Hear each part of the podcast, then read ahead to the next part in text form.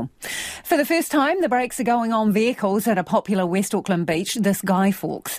Auckland Council's extended a ban on motorbikes and cars driving along Muriwai to cover the days when fireworks can be sold, so from the 2nd to the 6th of November, because of the fire risk and potential damage to the beach's ecosystem. Muriwai Beach will also be closed again to drivers over the peak summer weeks for safety reasons. Auckland Council's Regional Parks Principal Specialist, Stephen Bell, says Guy Fawkes is a particular, particular worry.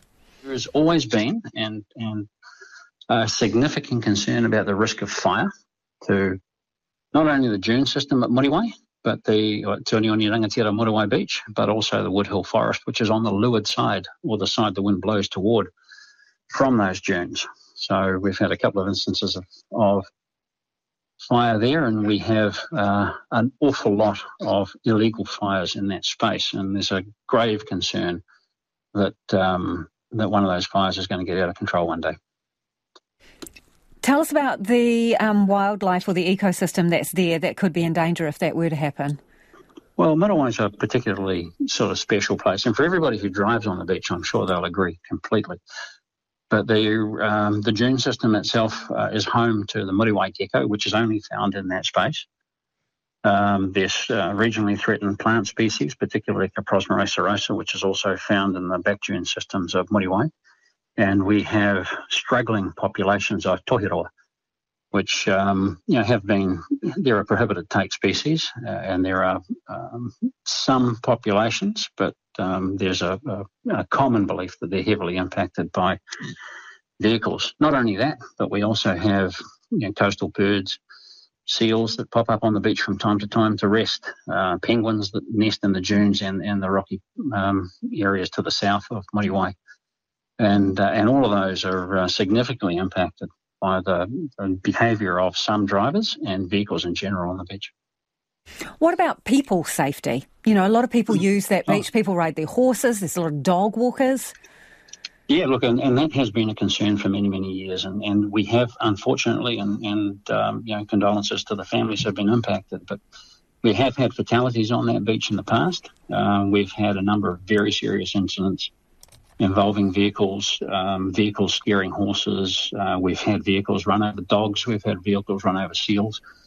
We've had um, families who are trying to enjoy a picnic, um, fearing for the safety of, of their kids because of the speed and manner of driving of some people driving vehicles on that beach. So this is not just for Guy Fawkes, right? So over peak summer, also there will be a ban on driving on the beach, and that all vehicles, motorbikes, quad bikes, cars, everything.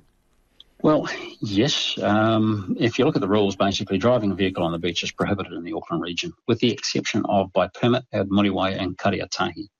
Now, to have a permit, you need to be registered and warranted and have a driver's license.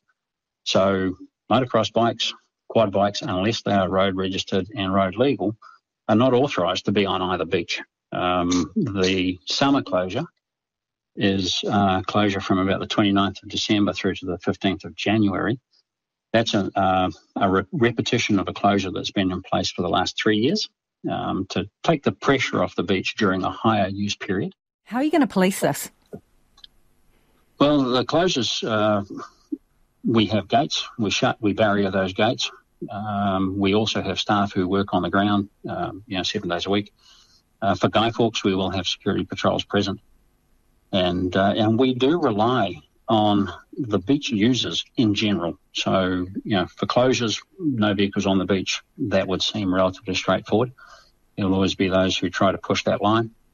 When the beach is open to vehicle access, we do rely and we actually ask people to have a look at what's going on around them. And if they see driver behaviour which is dangerous, reckless, or causing concern to others, to ring star 555 111 if it's an urgent emergency and actually report it at the time. So, you know, if police can do something about it, they will. If they can't, at least we have the information so we can build a much stronger picture of what's going on up. What are the potential penalties, Stephen, if you, you know, disobey the rules? um, breach of the Local Government Act carries a maximum fine on conviction of up to $20,000.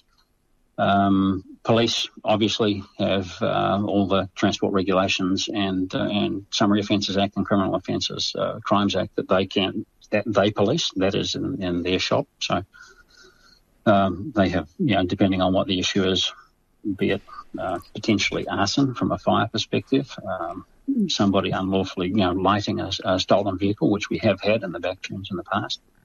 Uh, you know, that carries its own criminal penalties. And that's Stephen Bell from Auckland Council.